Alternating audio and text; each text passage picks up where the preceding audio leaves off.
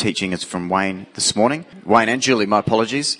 And uh, I'll be reading from Deuteronomy 8, uh, verses 1 through to 14. So if you've got your Bibles, you're welcome to, to read along with me. Be careful to obey all the commandments I'm giving you today. Then you will live and multiply, and you will enter and occupy the land the Lord swore to give your ancestors. Remember how the Lord your God led you through the wilderness these 40 years, humbling you and testing you to prove your character and to find out whether or not you would obey his commands. Yes, he humbled you by letting you go hungry and then feeding you with manna, a food previously unknown to you and your ancestors. He did it to teach you that people do not live by bread alone. Rather, we live by every word that comes from the mouth of, of the Lord. It's actually Yahweh. I'd like to chuck in Yahweh. Am I allowed to say Yahweh? Okay, thanks. Um, from the mouth of Yahweh. For these 40 years, your clothes didn't wear out and your feet didn't blister or swell. Think about it. Just as a parent, uh, parent disciplines a child, Yahweh your God disciplines you for your own good. So obey the commandments of Yahweh your God by walking in his ways and fearing him. For Yahweh your God is bringing you into a good land flowing, of flowing streams and pools of water with fountains and springs that gush out in the hills and valleys. It's a land of wheat and barley, of grapevines, fig trees and pomegranates, of olive oil and honey. It's a land where food is plentiful and nothing is lacking. It's a land where iron is as common as stone and copper is abundant in the hills. When you have eaten your fill, be sure to praise Yahweh your God for the good land that he has given you. But this is the time to be careful Beware that in your plenty you do not forget Yahweh your God and disobey his commands, regulations, and decrees that I'm giving you today. For when you have come, become full and prosperous and have built fine homes to live in, and when your flocks and herds have become very large and your silver and gold have multiplied along with everything else, be careful. Do not become proud at that time and forget Yahweh your God, who rescued you from the slavery in the land of Egypt. Thanks, Wayne and Julie. Good morning, everyone. How are you? Have you um, have you been enjoying the daily Bible readings as they've continued to Pentecost? Yes. Yeah. Good. It's um, it's quite an incredible journey. The one from Egypt to Mount Sinai. It's uh, we were just praying this morning about that and just saying, Lord, it's just so amazing actually how rich that journey is in knowing you, watching how you deal with things, seeing your character on display, seeing ourselves in the story as the Israelites. Um, just a powerful story and one that is really worth unpacking. So this morning, we're going to do a little bit more on that. We are. Hi. Who's, who'd love to do this as a pilgrimage?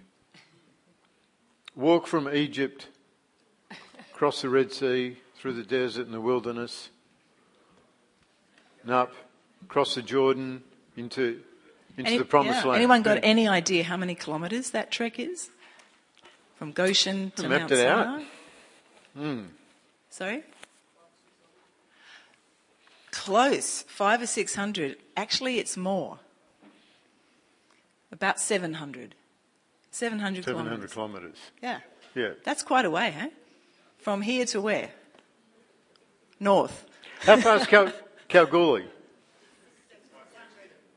600, um, so it's further. Six, so it's further than Cal. Yeah. Norseman. Get, we get to Norseman, would we? Yeah. Next family holiday. There we go. Are we there yet? oh, yes. Yes. The, the big uh, thing we want uh, to take away from this morning, and want all of us to take away, is what's on the screen behind me. The, this comes through in the reading from Deuteronomy. The uh, instruction to, to remember, to obey, do not forget. Uh, what's the difference between remembering and do not forgetting? Well, if you remember something, you haven't forgotten it. Isn't that good? If you forget it, you don't remember. So uh, there's not much difference, but it, but it is interesting because it specifically says, "Remember, obey, do not forget." And uh, there's a capacity in all of us to forget things. And so the need to retell the story, to remind ourselves of the story, if you like, um, some of the some of the things you might hear around today. People talk about the meta narrative. Who's heard that phrase? The meta narrative, yes. So the Bible really is the meta narrative of Western civilization, but in, uh, very clearly. And it means that, that the Bible has influenced so much of the writing and what has been done in Western society for thousands of years. People have been peering into the scriptures for thousands of years and still seeing new things and learning new things. Obviously, uh, there's been people coming and going, but we read what people have learnt in the past, we build on that, we all grow and we develop. So here we are. We're in this process, as Julie said, we're travelling from Passover to Pentecost and counting the Omer, and it's this period of repentance and transformation, and re- and that is one of the things that we believe very strongly that God actually wants to do. When we when you look at what happened at Sinai, and also when you um, look at what happened in Jerusalem. A key word in both those places is transformation. God gathering people for transformation. And so think about that for yourself. Think about, Lord, what transformation do you want to do in my life in this season? And, and hunger for that. Say, God, do that work. Transform me in the way that you want me to as we journey up to Sinai and Jerusalem. Yeah, and this is something? not just, yeah, this is not just um, us looking at this story and going, wow, these, these are incredible things. This is great. This is awesome. But it's more than that, New Life, because God has specifically spoken to us at this time. And we, Wayne and I began to share that a few weeks ago.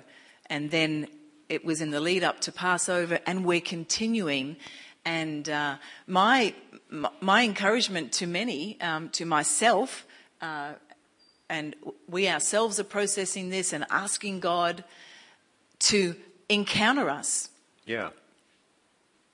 In the days of the counting of the Omer in preparation for what he wants to give us. Do you know there's, there's a now application? Let him who has ears hear it. And so our encouragement is enter in, engage. This story is not just a story. It foreshadows and it teaches us so many things. And when God speaks directly in a season, and says, I'm leading your hearts to repentance because only He knows what's in our hearts and what He wants to bring us into, then we're taking notice of that. We're taking notice of that. And that's what these readings, these readings, um, uh, daily readings, if you're not in the daily reading loop, just email info at New Life. Okay, and um, you can you can get added in immediately. Mm. Um, in fact, actually, we've we've had requests from pastors of other churches asking us to yeah. if they can come into this as well. So it, you know, there's there's uh, many people actually counting the Omer, and there is a sense there's a growing expectation in our state. And I'm sure it's across the nation that that God is at work in us, and He wants us to see it and by faith to lay hold of it. It takes faith, doesn't it? Because otherwise we listen to things like this and we go, oh, yeah. And God is wanting to awaken our faith. It was hard for him to awaken the faith of the Israelites because they were so burdened with all their own stuff the slavery, the oppression of slavery. And he did many things on that journey to Mount Sinai before he encountered them as a God who is to be worshipped, as a God who has drawn a people to himself and then says, Will you obey me? And when we tell the story, what part of what we're meant to do when we're working through this story of Israel is to understand that the story of Israel is actually our story. It, it didn't hap- we didn't actually walk through the wilderness in the way that they did. But this journey that God takes them on is, is we all are on a journey with God. And so we see ourselves in the story and we ask ourselves, where am I in the story? Where, uh, what, where am I in this narrative st- story of Israel in, as they journey out of slavery towards the land of promise that, that God wants to give them? So one of the things important to understand uh, is the book of Deuteronomy. Where does, how all that comes about? Okay, because uh, so the book of Deuteronomy happens in where? Who knows? The, who knows where the book of Deuteronomy happens? You mean where are the Israelites? Where are the Israelites when the book of Deuteronomy happens? They're in the wilderness. Exactly where? Where are they? Yes. Yes, the bank of the Jordan River. It's the perfect spot. About to If getting ready. looking at Jericho. So they're staring across. So they camp there for, the, for six weeks. And a lot happens in this six weeks. Uh, and the book of Moses tell, recounts the journey, really, of the last 40 years. That's what the book of Deuteronomy is doing.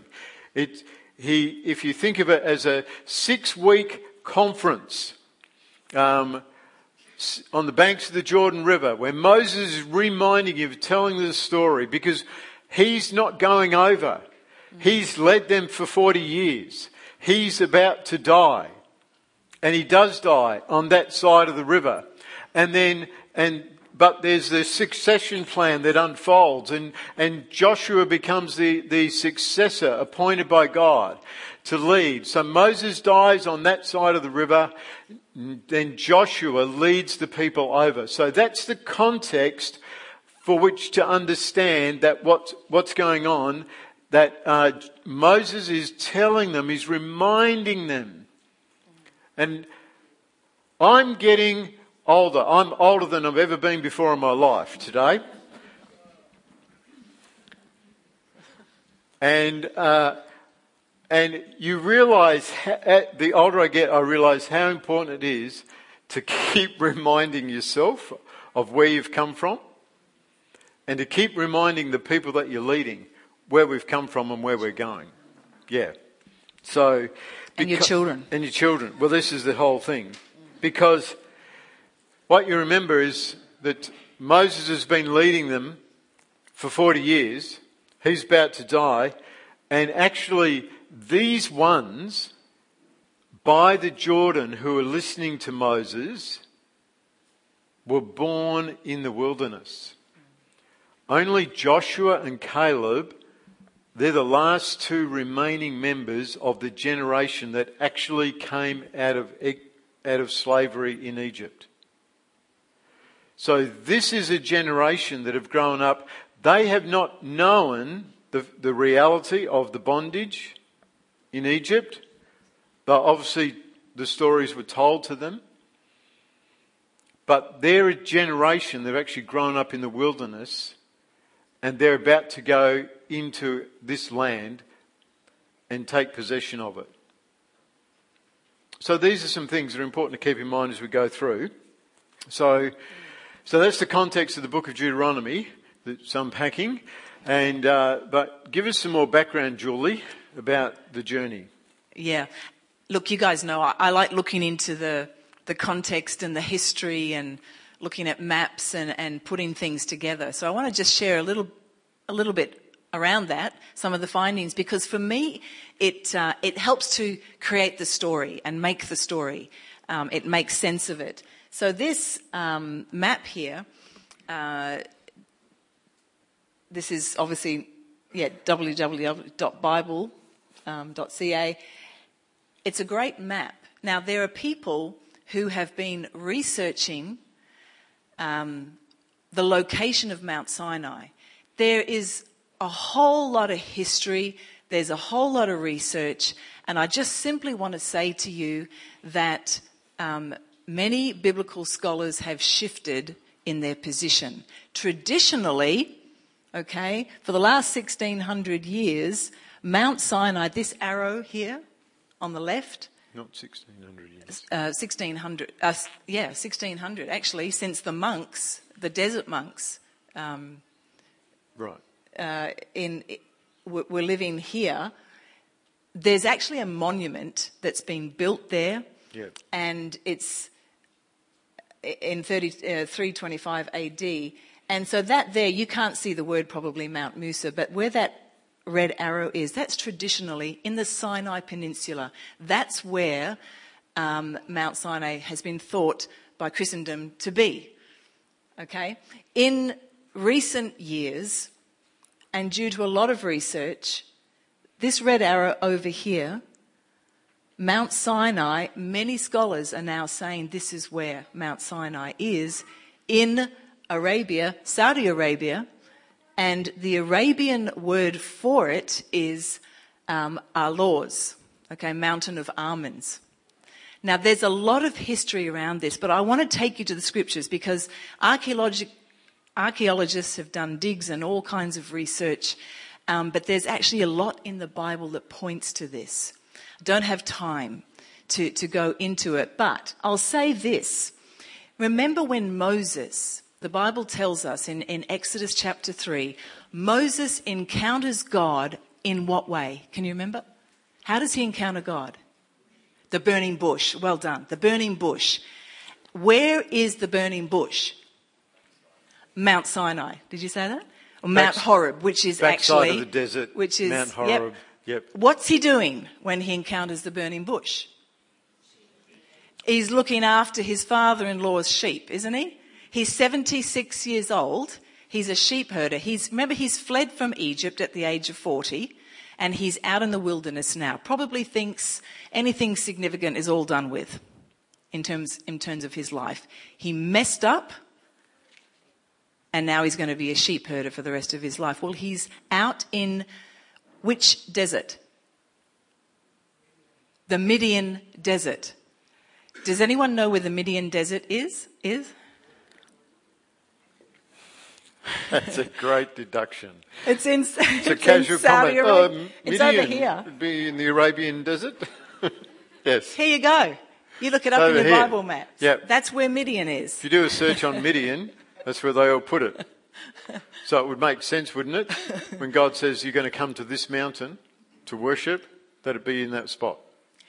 Do you know when you read Funny. descriptions of the crossing of the Red Sea? Yeah. Like it, there's in Isaiah, Ezekiel, um, I mean, so many in the Psalms. There's these incredible descriptions of, you know, the horse and rider being thrown into the sea and all this stuff, right? And they, they sang this great song. Okay. Other prophetic, uh, other prophets also describe it and they always talk about the depths of the sea and the vastness and how the Egyptians were, they sank to the bottom of the sea and they were drowned. Well, look, the traditional crossing place is up here. Can you see that? That's Egypt up here. By the word Egypt.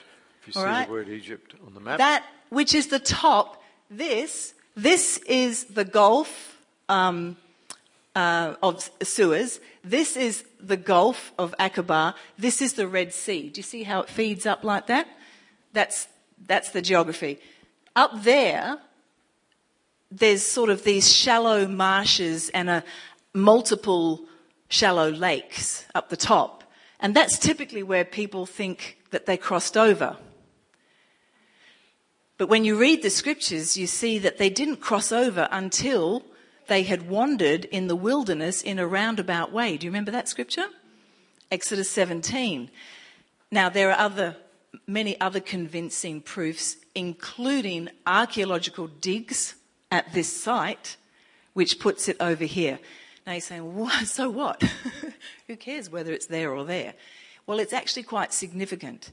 Uh, and it's important to understand what the scriptures are actually telling us. Um, and oh, and another one is um, uh, actually uh, Paul in Galatians chapter four. He talks about Mount Sinai being where? Arabia. That's it. Good on you, Deepo. it's it's that's right. Hmm. Over here. Really interesting, isn't it? Hmm. Okay. there's, like I said, there are many other verses. Don't have time this morning. If you want to read about this, Joel Richardson has actually written a small book and you can download it from his website. It's called Mount Sinai. It's got pictures and everything in there. Okay, you can read it. There's also another gentleman called Stephen Rudd and he's written a book called Exodus Route Restored. No relation to Kevin Rudd. Exodus Route Restored. And, and these these are these and others. These these people have searched this out and searched the scriptures. So there we go. Um, important because a it matches the biblical narrative and what we know in scripture. Also important. Um, uh, also important because we can then track their journey and understand how they got to be where they were at certain times. All right, so looking at this, oh, actually, we'll go to the next map. All right, so now this is looking at the same area of land from a different perspective. So, this, sorry, can you flip me back to the first one? George, thanks. Okay, so that one that's coming after this is showing you now this sweep. And this walk here from Gothen, Goshen, sorry, they come all the way down. And I'm going to read this verse to you in a minute and explain why they do this. They don't cross over there. They come all the way. This is the roundabout way to where God is taking them. Where is He taking them, by the way? where are they actually? Where's the destination? The promised land, the land of Canaan, which is Israel. Okay, in modern, which is Israel, and it says in chapter. Let me find the verse. Chapter thirteen. It says, God did not lead them along the main road that runs through Philistine territory. So destination is Israel, but if they go along the main road along the Mediterranean Sea, they're going to encounter some vicious Philistines and lots of them. And so God says, even though that is the shortest route to the promised land, if the people are faced with a battle, they might change their minds and return to Egypt. So God led them in a roundabout way, very roundabout, through the wilderness toward the Red Sea.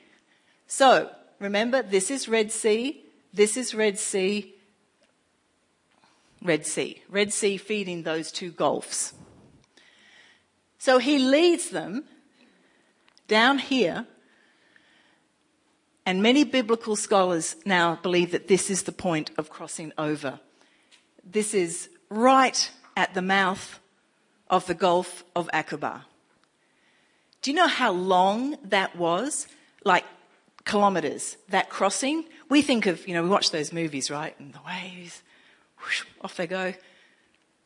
It looks like about 500 meters. 19 kilometers. 19 kilometres. 3 million crossing over. that was amazing. With walls, the sea parted, literally. And they cross over. Now, they travel actually for 17 days from Goshen down to here is 17 days. And then God takes them on a little detour because why? They have to kind of stay put, but they have to stay put for, for eight days. But what's going on? What's God doing now? He's a great strategist. For eight days, the scriptures tell us he's luring, he lures the Egyptian army to come after them. Now, I didn't know this, but apparently in those days they used those homer pigeons, you know, those pigeons that fly with messages, and there is actually an Egyptian watchtower right there at the this place down here. So, Stephen Rudd, for instance, believes that they sent messengers. He's, he's, he's sent messages through the pigeons. Pharaoh, hitch up your chariots. They're trapped. They got the sea on one side, got mountains on the other. Come and take them. So, and the Bible tells us that, that this was a trap. God is luring Pharaoh and his army because he's got another victory that he's about to engage with. Isn't this incredible story? Amazing. And that's what happens. Now, on, with their horses and chariots, it took them a lot less time. It took the Israelites 17 days to walk it. To walk it in 17 days, they were moving at a pace of 29 kilometres a day. Can you imagine that? Can you imagine taking your kids on a 29 kilometre journey every day for 17 days? We won't complain anymore, will we? Well, it was like a walk in the park.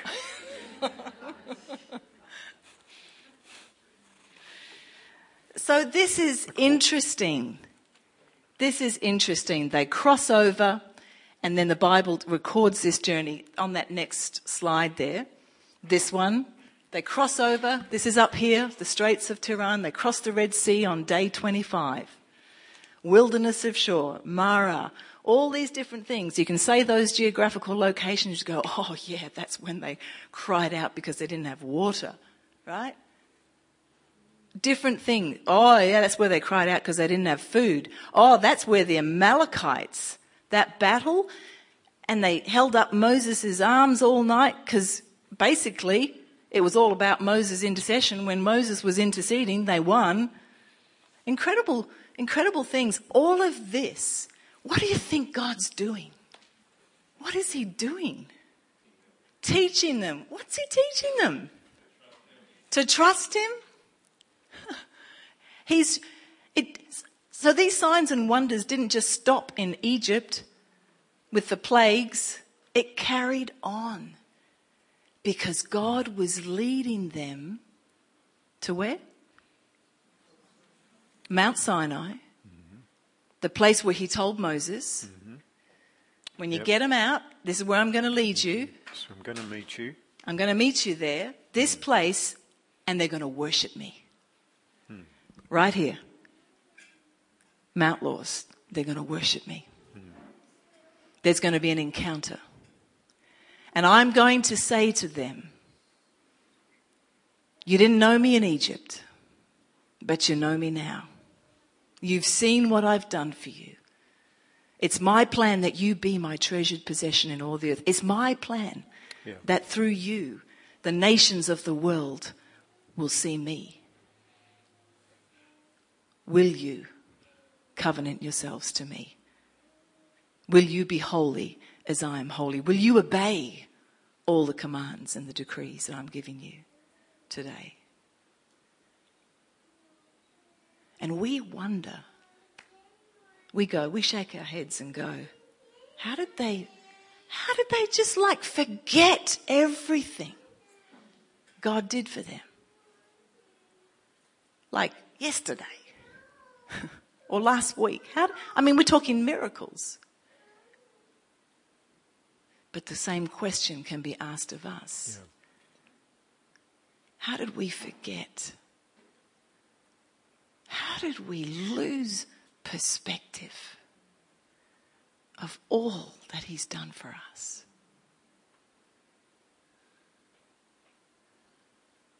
Will you worship me? Yeah, you don't understand stuff. Yeah, you think God doesn't see you. Yeah, you think you're missing out.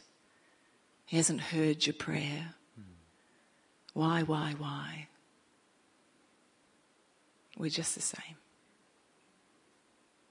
May the Lord prepare our hearts to be able to receive Him in the way He wants to be known and deserves to be known. Amen.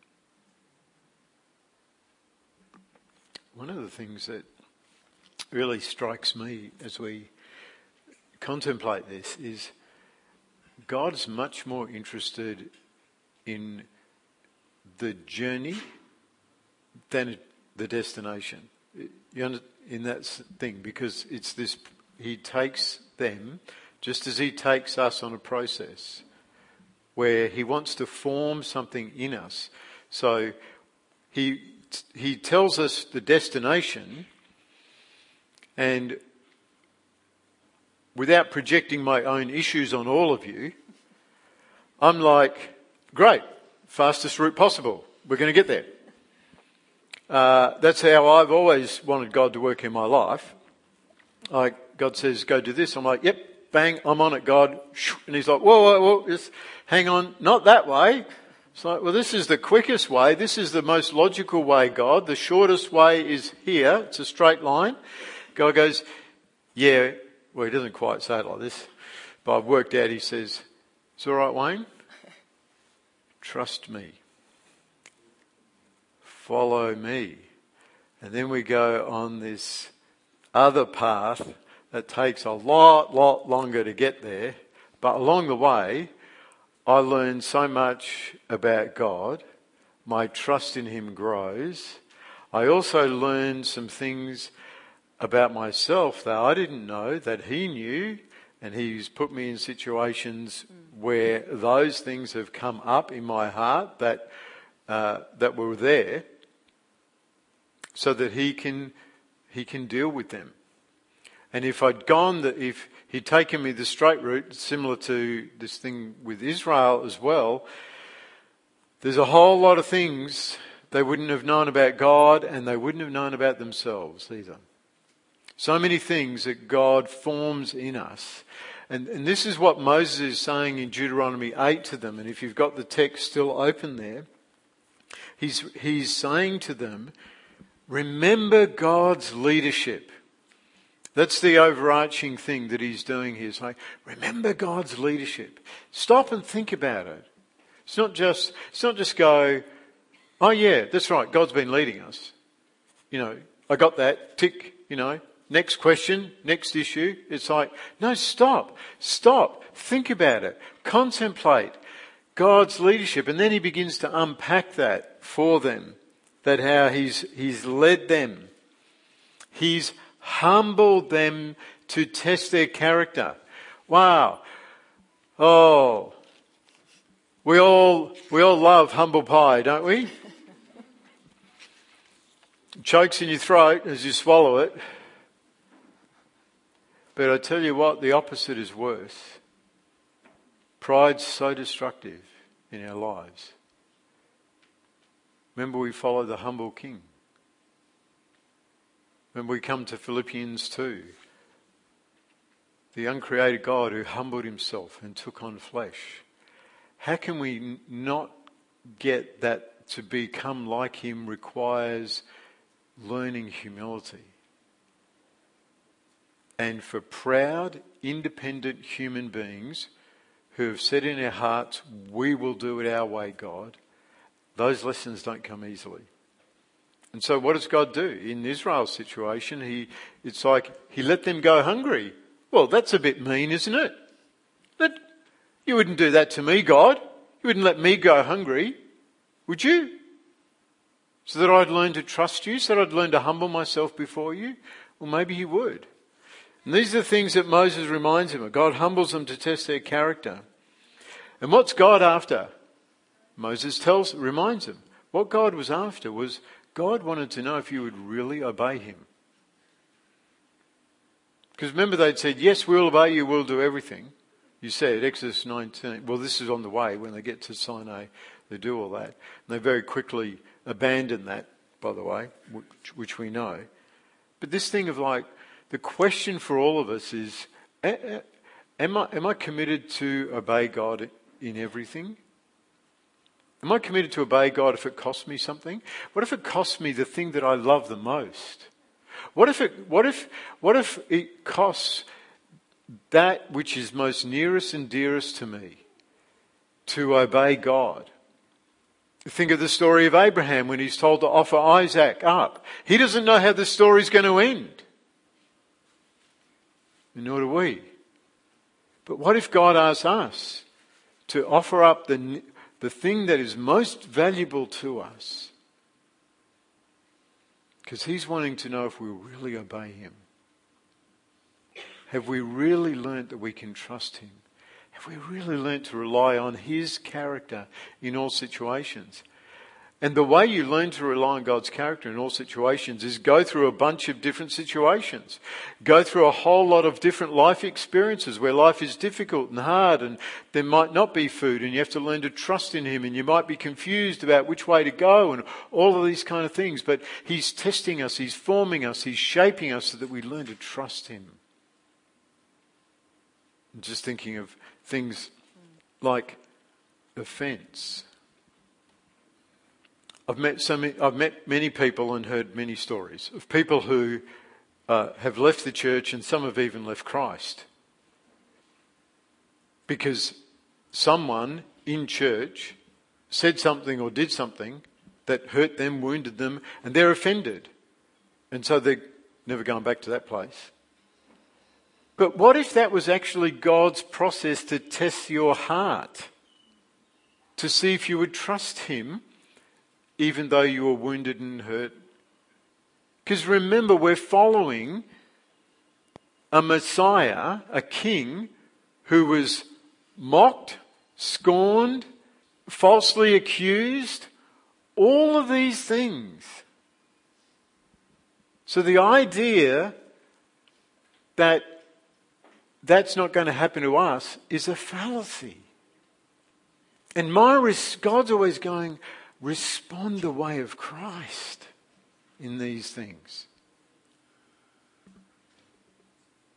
It's really sad when Christians are holding unforgiveness or people who name the name of Christ carrying around bitterness, carrying around offense, carrying around unforgiveness. It's like, and they wonder why they still feel like they're in the wilderness. It's because you haven't learned the lessons. We haven't learned the lessons. We haven't humbled ourselves before the Lord. God wants to find out if we will obey him. And Moses reminds the people God disciplines us for our good. Wow, isn't that so important? So yeah, important. I was just thinking of, yeah. yeah. Hebrews, and mm. also he disciplines the ones he loves. loves. Mm. And it's a sign of sonship. Mm. It's yeah. a sign that we belong to him. So when he's disciplining us, that's confirmation, isn't it? Yes. That's confirmation. He's at work in me. He loves me. Hmm. He's leading me on a journey. Hmm. I need to pay attention. Yes. I need to have his perspective on what's going on. Hmm. It's really hard as a child, you know, um, thinking back to my own childhood and my godly mother who truly is godly, and many of you know her. That's not a facetious comment, just in case some of you think it is. Um, but uh, she would apply the rod of learning, the rod to the seed of learning, as a, as the saying goes. You know, uh, she would uh, take a wooden spoon and a few taps on the rear end to remind me to behave myself. At that time, I wasn't thinking, oh, thank you, my mum loves me so much. I wasn't thinking that. When I was disciplined in school by my teachers, I was not thinking, oh, this is so good for me. I'm so grateful that the teachers care enough about me to discipline me and to shape and form my character. And this go on through, through my life. But it's this reality of like the one who, if we do, it truly is. The parent that doesn't care about their child doesn't discipline them. And then they wonder why their child's got all sorts of problems at school and no one, no friends, and then they go on and they become an adult and the same thing. They can, they can never make any friends and keep any friends. No, and, and problems exacerbate. So we need to understand this. That's really interesting. Can I just pick up on that comment? Because a lot of parents would say, No, I love my child, and that's why I don't discipline them. The question is, what does it mean to love? That's what we have to work out. And if you think that to raise a child without boundaries, to raise a child without the knowledge of consequences, right? And what is right and wrong and how to live in relationship with people, that is, none of us would say that that is loving that child. Hmm. Is it? No. So, Yeah. I think that's the, that's, and, and that's how God is with us. That's exactly how He is with us. And when we are erring somewhere down a path that is not going to go well for us, He is going to bring us back. And right now, at this time, right now in this room, I'm just sitting here listening, and it's like the Holy Spirit is saying, respond to this. Humble your hearts. Know that I am God.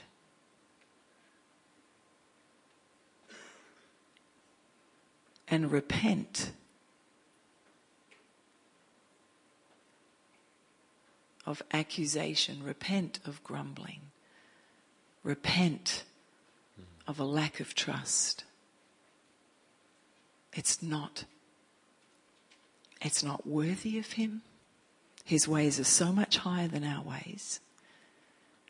And it's going to keep you in a place that's going to frustrate you. We were praying this morning together and we were saying, Lord, bring breakthrough. Let the power of your word this morning bring breakthrough. Because it's the truth, Jesus said, that sets us free. And this story is loaded with truth. And if you think you don't know God, make it a study for the next 12 months. This journey.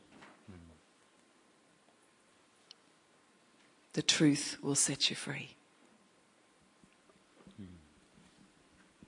So I'm going to bring this to a close with this question. As we think about this phrase to remember, obey, and do not forget, it's the question of have, have we forgotten God? And that can look in, that can look different ways. It, one of the reasons why God, we, well, we we've come to see, one of the reasons why God gave his appointed festivals to his people to celebrate him in his story and what he's doing is part of the process of remembering. And walking through the Passover festival every year, the Pentecost festival, the shelters, tabernacles festival every year is part of remembering, part of reminding ourselves of God's story, that we're part of that story. We're on that journey and that reality. And, but within that meta narrative, we all have our own personal story. And one of the things that I want to encourage uh, all of you to do is tell your story. Make sure you, partic- okay, let's start with the parents. Parents, have you told the story of God's grace to your children in terms of where you were before Christ? And then how where, when Christ found you and how the grace of God has been working its way in your lives and, and why you are raising your children in the wonder and the knowledge of the Lord because to live in His grace. Do they know your story? That's so important. Tell your story. Some of you are first generation Christians. So, uh, you want to, you want to tell that story. This is where my life was, and then Christ found me, and I surrendered my life to Christ, and this is what He's been doing. And this is why I care so much about you as my children knowing Him for yourselves. I want you to understand the magnificence of His grace and love, and I want that legacy to be passed on. So make sure your children know your story and so that they can tell the story. So in the way of we, we tell God's story, we rehearse it through the biblical festivals. Uh, make sure you, you're passing on God's, the story of God's activity in your own life. Share it with friends as well as family. It's so important. And that was one of the things when our, our sons were younger than they are now when they're growing up. And we would, we would tell them the story of God's activity, um, God's prophetic activity in our, in our lives, in our marriage. And, and as they've got older, we've told them more about the generation above us as well. And they've come to see that they they stand in a generational lineage. And now they are passing on the story to their children. And so we've got this thing. But we, we understand the grace of God broke into our family lines. God revealed himself uh, to our to generations above us. And, that, and he's kept doing that. And they need, your children need to know your story. So that's a good thing to think about. Have you told your children your story of where, where you were when God met you? And how miraculous it is Yeah. when God does break mm. into a generational line where there is, mm. you, you can't even see four generations above you where anybody has known or loved Jesus. Mm. And then the hinge of history turns. Yep. And God takes your life and He says, If you will love me with all your heart, soul, mind, and strength, there's a blessing that I'm now going to bring to your children and your children's children. And He simply says, Trust me, and I will do this. And if you're the first one in your family line, you can expect battles. But remember that God has given you victory. And if you remain faithful and follow his commands and never lose sight of him and keep your eyes on him, wisdom will be justified by your children. Amen. Amen. But be patient and don't give up. And don't forget. And keep obeying. Walk that walk of faith, and you will receive a crown from Jesus Himself. Amen. Amen. Hmm. Uh, One of the other warnings that Moses gives them is this one about don't forget the Lord. And he talks about how they're going into this land and it's filled with all this abundance, which they haven't known. Because remember, these are kids that have grown up in the wilderness. You know, they've heard the stories of slavery and deprivation in, in Egypt from their, from the previous generations. But you're going to go into a land and you're going to have all this great stuff. And in that place, there's a, there's a vulnerability of forgetting the Lord. And we see this played out. And I read a great quote the other day that, that said that uh, there's what's the one thing that parents of means cannot give their children? That's a question. What's the one thing that parents of means cannot give their children because you've got economic security? What is the one thing you cannot give your children? And the answer is necessity. They don't know what it is to need. Because you make sure they got everything and more than what they need. And that got me thinking, actually. That quote got me thinking. I'm like, wow, yeah. The gift of necessity is so important. How do we help our, how do we, how does affluent Westerners help our children appreciate need? It's one of the hardest things to do, isn't it? It's a very, you know, because we, we want them to have everything we didn't have. But actually, one of the things we can't give them is necessity, and that's probably the thing they need to learn most. How to trust God's faithfulness, God's provision. How to see that, right? Now remember, they're going to, rec- the, the Israelites are going to go in and they're going to receive all this good stuff, which is from God. But there's a vulnerability if you've got all this stuff and you forget that you still need the Lord. And that's really what he's doing. So, another question to close with is how do you respond when God doesn't meet your expectations? How do you respond when the Lord doesn't give you what you need? What you, what you think you're entitled to, what you think you deserve, all these kind of things. When, when God, in His wisdom, actually declines your request, your repeated, heartfelt, anguished request. How do you respond? How do you, how does, what does your heart do towards the Lord? Do you go into accusation? Do you go into whatever it is, accusation against God, I mean? Do you go into hardness of heart? Or do you say, God, I trust you, you're good. And if you say no to this, you're good. You are good, and it's for my good that you are saying no to this request. Which brings us to the final thing that Moses tells them to do, to praise the Lord or to thank. And so one of the things to think about is, what do I, do I spend more time thanking God or complaining? That's a, that's a neat, simple one. Am I spending time, my time complaining or am I spending my time thanking? And if I was to do a survey of my friends, all the people that I've spoken to in the last week, if I was to ask them to say, did I, did I spend more of my time talking to you? Was I complaining or thanking? That would be an interesting test, wouldn't it? For us all to do. like, well, because if the, if the answer comes back, actually, if, if you really want to hear the truth, you spent most of the conversation complaining.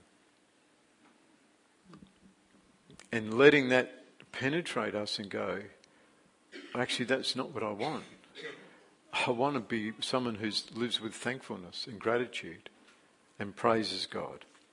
And so these are some of the things that are important for us in this season as we continue the journey. The worship to, team can come forward. Yep, is to keep is to keep this process that God's been taking us on of repentance and searching our hearts and saying, Lord, Test me in the way that you tested Israel in the wilderness, so that I will know you and you will know that I will obey you. Oh. Hmm.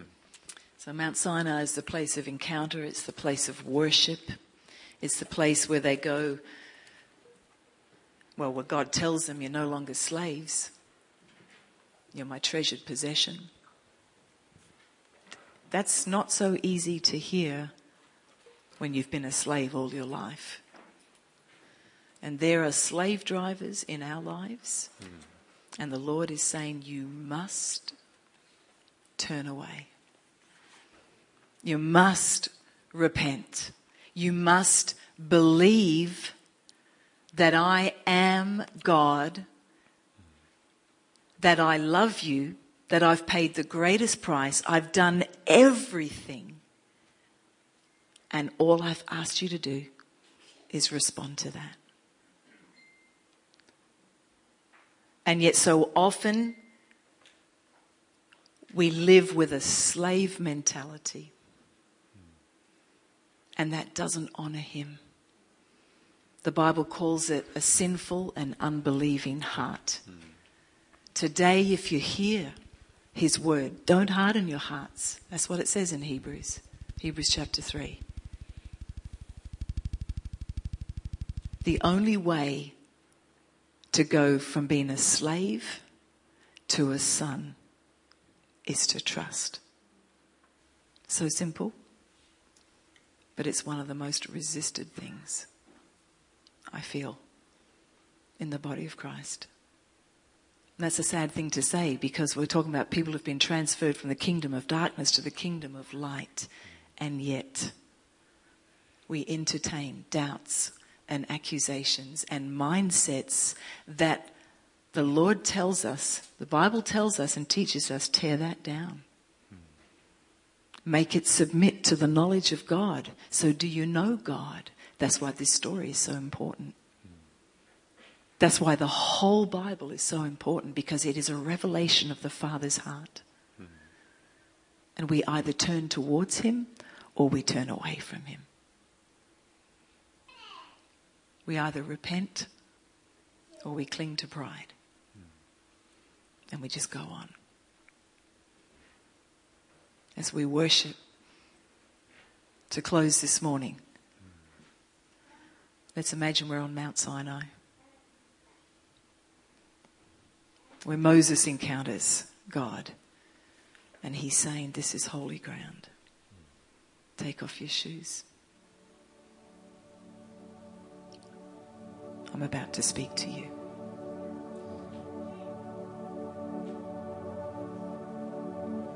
And he requires a response.